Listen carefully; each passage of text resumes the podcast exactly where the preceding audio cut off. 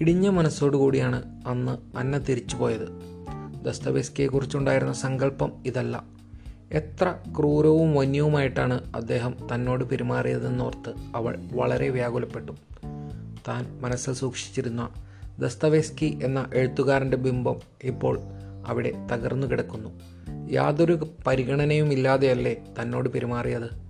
ഇത്രയ്ക്ക് അനുഗ്രഹീതനായ ഒരു എഴുത്തുകാരൻ മറ്റൊരാളെ ഇങ്ങനെ വേദനിപ്പിക്കുമെന്ന് എങ്ങനെ വിചാരിക്കാനാണ്? സ്നേഹത്തെയും വ്യസനങ്ങളെയും കുറിച്ച് എഴുതുമ്പോൾ ഈ മനുഷ്യൻ ഒരു സ്നേഹദൂതനെ പോലെ തോന്നിപ്പിക്കുന്നു. അങ്ങനെ ഒരു സങ്കല്പമായിരുന്നു അന്നയ്ക്കുണ്ടായിരുന്നത്. പക്ഷേ എത്ര പെട്ടെന്ന് അത് നഷ്ടപ്പെട്ടു. സ്നേഹത്തെയും അതിന്റെ വ്യസനങ്ങളെയും കുറിച്ച് എഴുതുമ്പോഴത്തെ എഴുത്തുകാരൻ വേറെ. ആ എഴുത്തുകാരൻ കുടികൊള്ളുന്ന മനുഷ്യൻ വേറെ.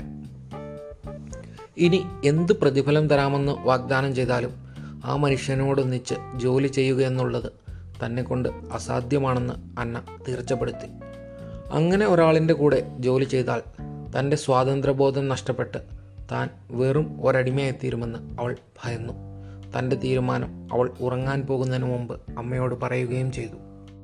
എനിക്ക് വയ്യമ്മേ ആ ദസ്തവേസ്കിയുടെ കൂടെ ജോലി ചെയ്യാൻ. ഞാനിനി ആ മനുഷ്യന്റെ അടുത്തേക്ക് പോവില്ല. എനിക്കതിന്റെ ആദായവും വേണ്ട. അന്നയുടെ അമ്മ സംശയദൃഷ്ടിയോടെ അവളെ നോക്കി. ദസ്തവേസ്കിയുടെ സ്റ്റെനോയായി ജോലി കിട്ടിയെന്നും പറഞ്ഞ് ഇന്നലെ ഓൾഖിന്റെ ഇൻസ്റ്റിറ്റ്യൂട്ടിൽ നിന്ന് വന്നപ്പോൾ അവളുടെ സന്തോഷം അമ്മ കണ്ടതായിരുന്നു.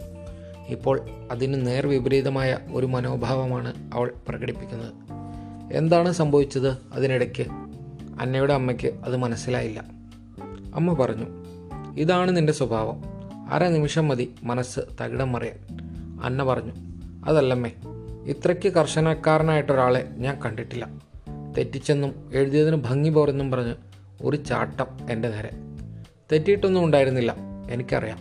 ആ മനുഷ്യന്റെ മനസ്സ് വേറെ എങ്ങോ ആയിരുന്നു. അതിനെനിക്ക് കുറ്റം. നിന്റെ ഇഷ്ടം പോലെ ചെയ്യുന്നു പറഞ്ഞ് അന്നയുടെ അമ്മ ഉറങ്ങാൻ കിടന്നു. പ്രതീക്ഷയ്ക്ക് വിപരീത വിപരീതമായി സംഭവിച്ചതിന്റെ ഒരു വിഷമം അമ്മയ്ക്കുണ്ടെന്ന് അന്നയ്ക്ക് തീർച്ചയായിരുന്നു. അമ്മ അത് പുറമേ കാണിച്ചില്ലെന്ന് മാത്രം.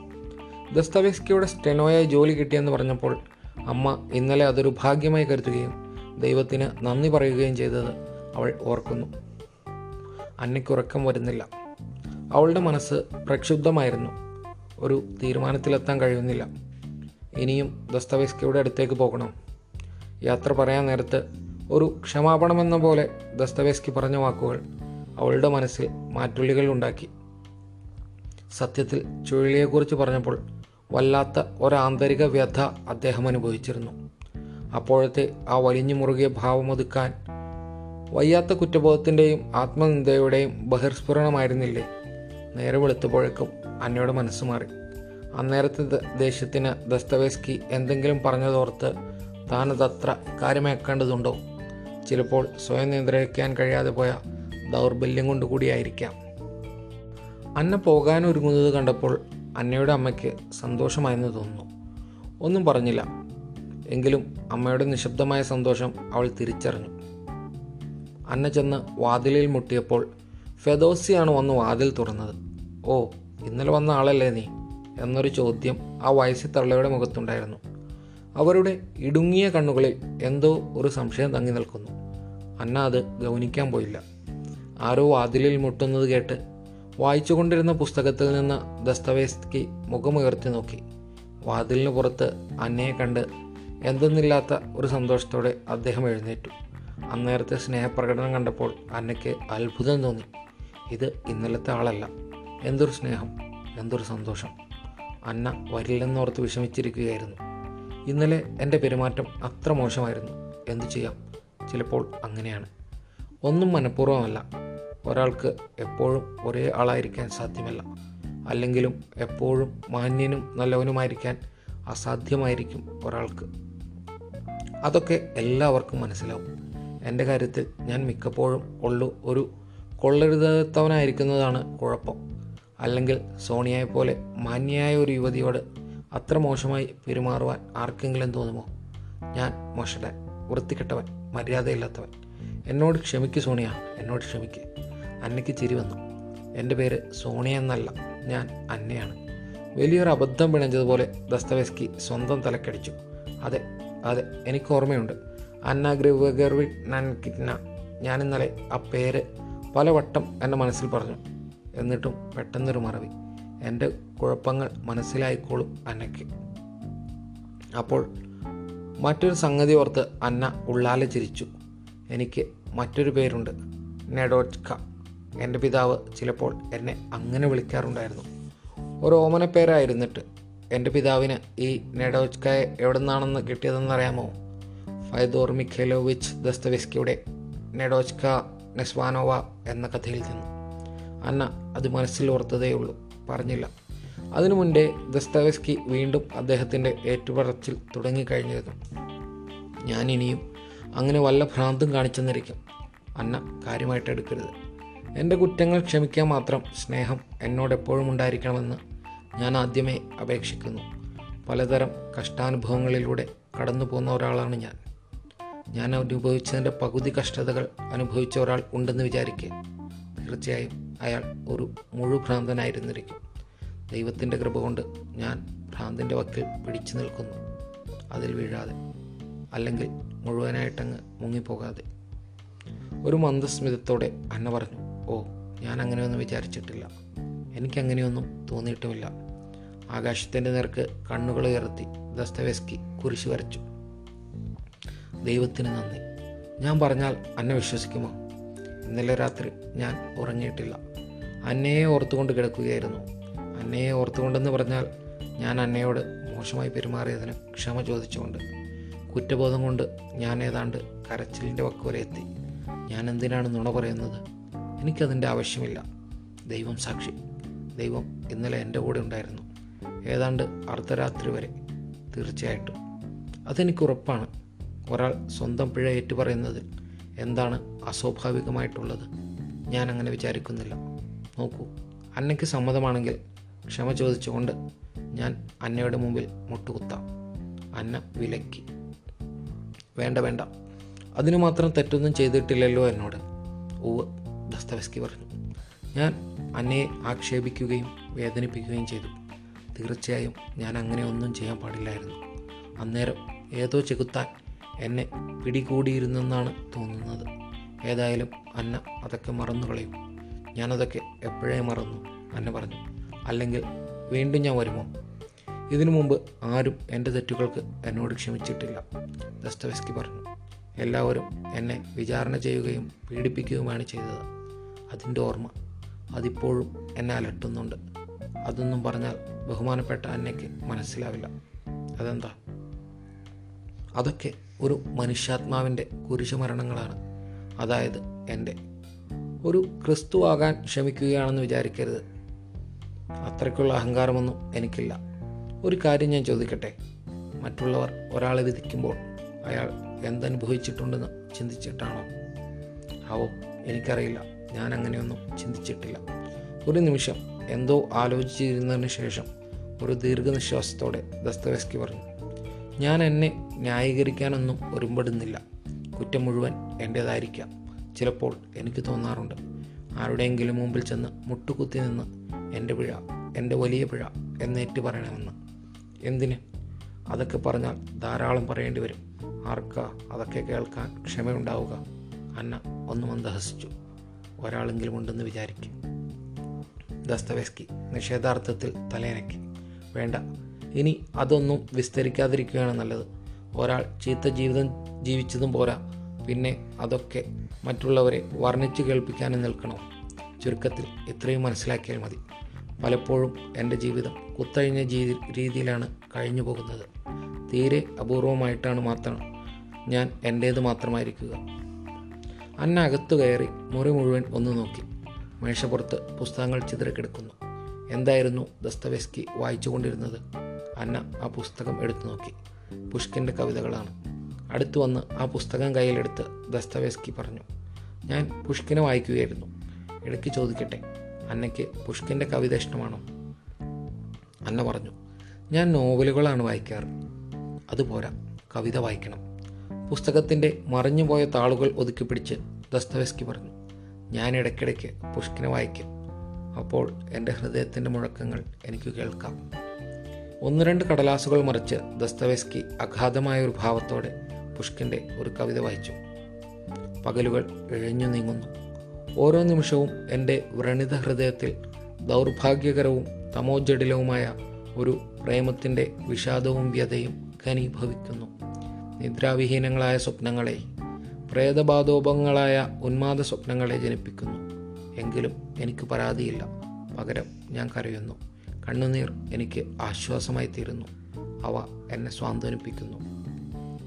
ദുഃഖത്തിന്റെ തടവിൽ കിടക്കുന്ന എന്റെ ആത്മാവ് അഗാധവും തിക്തവുമായ ഒരാനന്ദം കണ്ണുനീരിൽ കണ്ടെത്തുന്നു.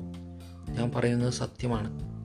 ജീവിതമേ കടന്നു പോകൂ പൊള്ളയായ മായാരൂപമേ വരൂ. പറന്നു പറന്ന് ഇരുളിന്റെ ഏകാന്ത ശൂന്യതയിൽ മറയൂ. പ്രേമത്തിന്റെ അനന്തമായ കഠിനവേദന എനിക്ക് പ്രിയങ്കരമാണ്.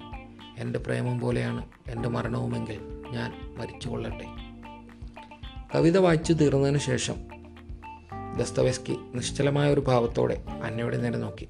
അവളും അതേ ഭാവത്തോടെ ദസ്തവേസ്കിയുടെ നേരെ നോക്കി. അങ്ങനെ ഒരു നിമിഷം നിശബ്ദമായി കടന്നുപോയി. പിന്നെ ദസ്തവേസ്കി പുസ്തകം മടക്കി മേശപ്പുറത്ത് വച്ചു. അന്ന പറഞ്ഞു ഞാൻ റെഡിയാണ് പറഞ്ഞു തന്നെങ്കിൽ ഞാൻ എഴുതിയനെ. അപ്പോഴാണ് ദസ്തവേസ്കി ഓർക്കുന്നത് അന്ന എന്തിനാണ് വന്നതെന്ന്. ഓ ഞാനത് മറന്നു. ഞാൻ പറഞ്ഞില്ലേ എനിക്കെന്തോ കുഴപ്പമുണ്ട്. നോട്ട്ബുക്കും മറ്റും മേശപ്പുറത്ത് വച്ചതിന് ശേഷം അന്ന അവിടെ കിടന്ന ഒരു കസേരയിലിരുന്നു. ഇളകി തുടങ്ങിയ ഒരു പഴയ കസേരയായിരുന്നു അത്. അപ്പോൾ ജനലിനോട് ചേർന്നുള്ള ഒരു കസേര ചൂണ്ടിക്കാട്ടി ദസ്തവേസ്കി പറഞ്ഞു അന്ന ഇങ്ങോട്ടിരിക്കൂ. അതാണ് സൗകര്യം. അവിടെ ഇരുന്നാണ് ഞാൻ എഴുതാറ്. അന്ന എഴുന്നേറ്റ് ജനലിനോട് ചേർന്ന് കിടക്കുന്ന കസേരയിൽ ചെന്നിരുന്നു. അന്നേരം എന്തെന്നില്ലാത്തൊരു സന്തോഷം തോന്നി അന്നയ്ക്ക്. അനുഗ്രഹീതനായ ദസ്തവേസ്കി എഴുതുന്ന കസേരയിലാണ് താൻ ഇരിക്കുന്നത്.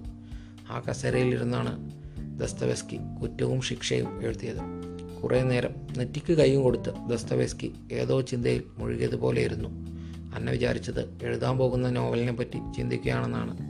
കുറേ നേരം അങ്ങനെ ഇരുന്നതിന് ശേഷം ദസ്തവിസ്കി പറഞ്ഞു അന്നയുടെ വീട് എവിടെയാണെന്ന് എനിക്കറിയില്ല.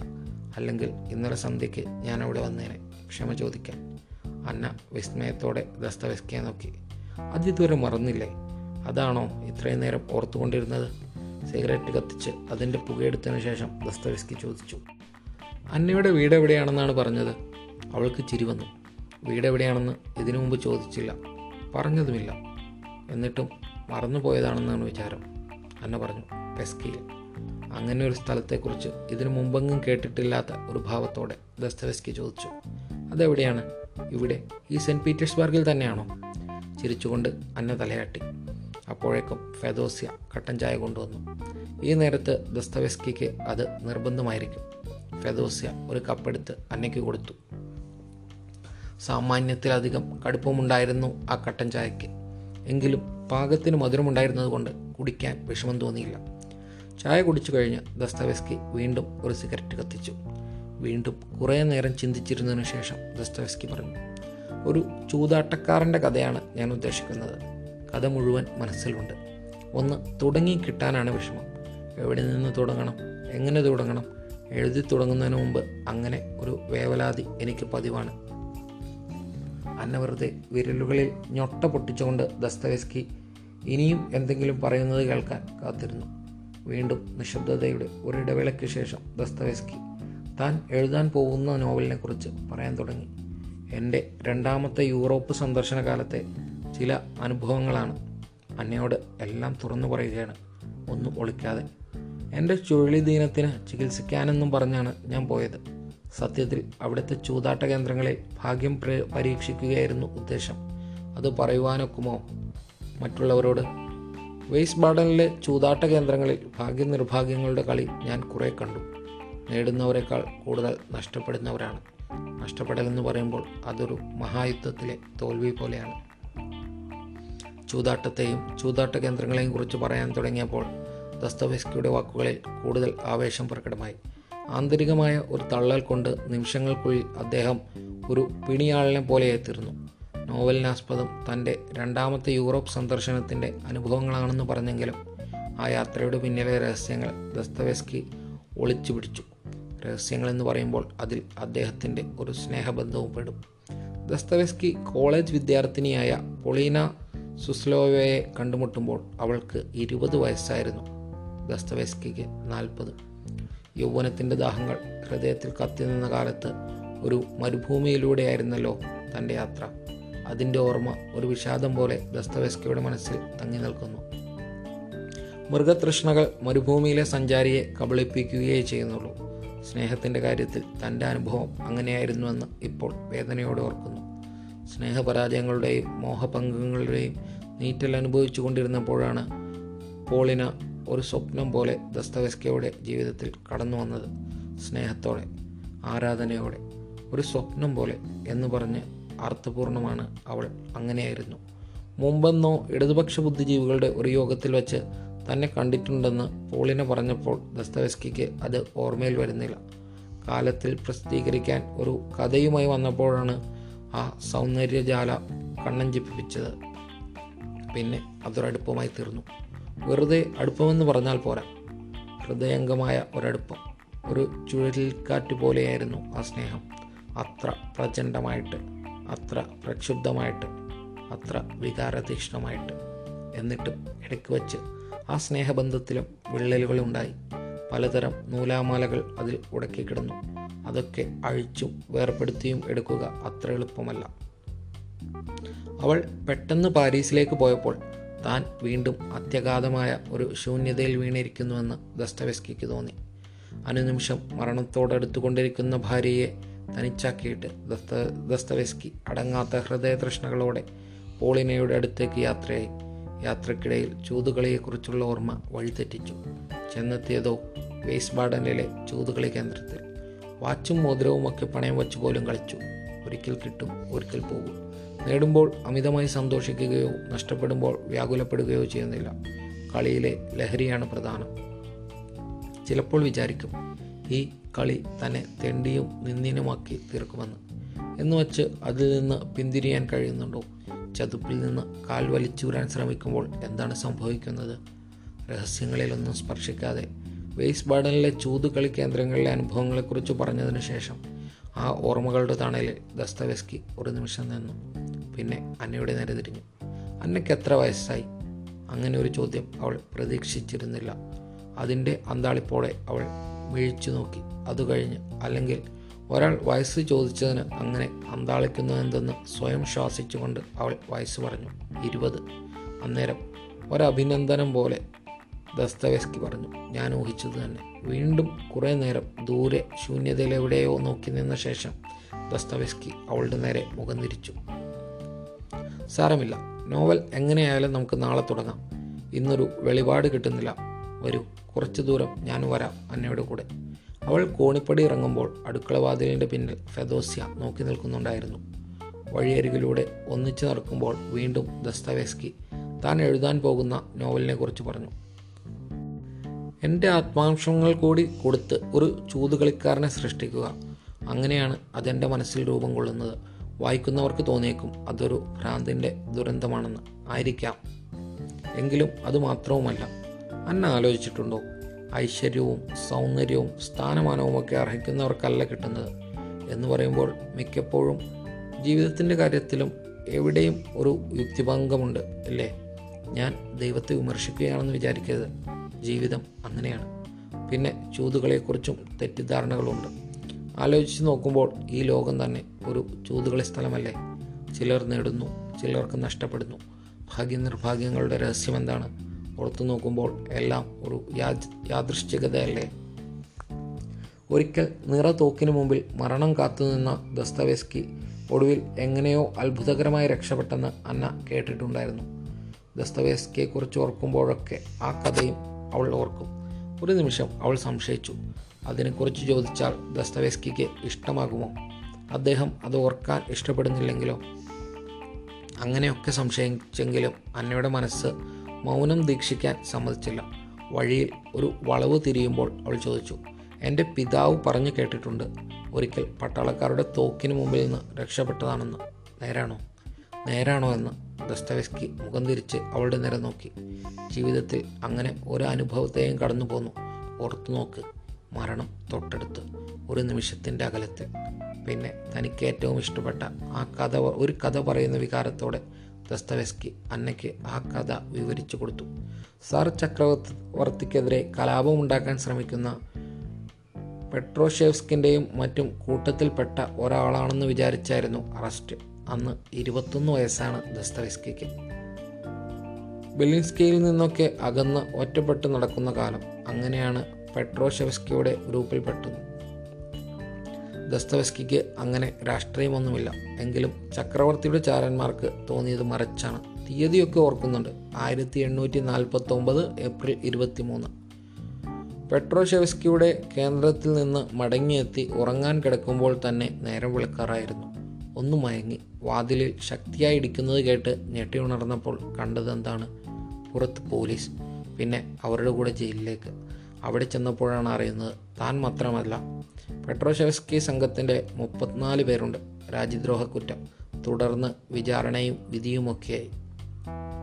കോട്ടമുറിയിലെ ഏകാന്ത തടവ്. ഒടുവിൽ അതിൽ പതിനഞ്ച് പേരെ വെടിവെച്ച് കൊല്ലാൻ ഉത്തരവായി. അപ്പോഴും കുലുക്കമൊന്നും തോന്നിയില്ല.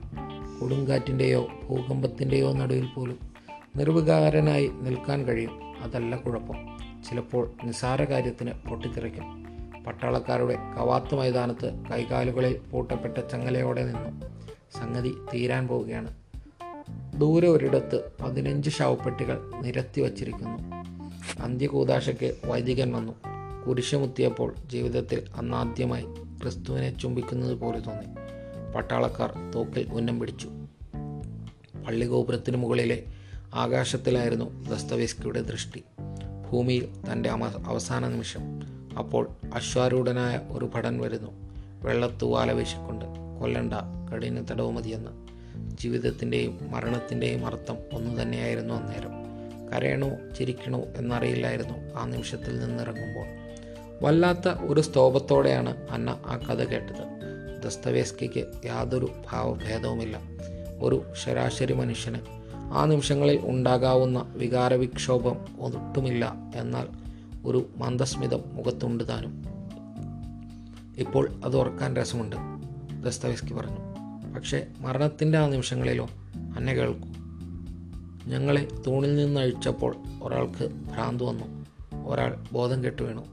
തന്റെ മരണക്കു മരണത്തെക്കുറിച്ചോർത്ത് തലേ ദിവസം ഒറ്റ രാത്രി കൊണ്ട് ഒരാളുടെ മുടി മുഴുവൻ നരച്ചു. പൊങ്ങച്ചം പറയുകയാണെന്ന് വിചാരിക്കരുത്. മരണം കാത്തു നിൽക്കുമ്പോൾ തലേന്ന് എഴുതിയ കഥയെക്കുറിച്ച് ആരോടെങ്കിലും ഒന്ന് പറയാൻ കഴിയാത്തതിന്റെ വീർപ്പുമുട്ടലായിരുന്നു എനിക്ക്. അന്ന അത്ഭുതത്തോടെ ദസ്തവേസ്കിയെ നോക്കി. എന്തൊരു മനുഷ്യനാണിത്? മരണത്തിന് മുമ്പിൽ നിൽക്കുമ്പോൾ മനുഷ്യൻ ജീവിതത്തെക്കുറിച്ചല്ലേ ഓർക്കുന്നത്? പെട്ടെന്ന് മരണം കാത്തു നിൽക്കുമ്പോൾ ക്രൈം ആൻഡ് പനിഷ്മെന്റിലെ റെസ്കോൾനിക്കോവിന്റെ ചിന്ത അന്നയ്ക്ക് ഓർമ്മ വന്നു.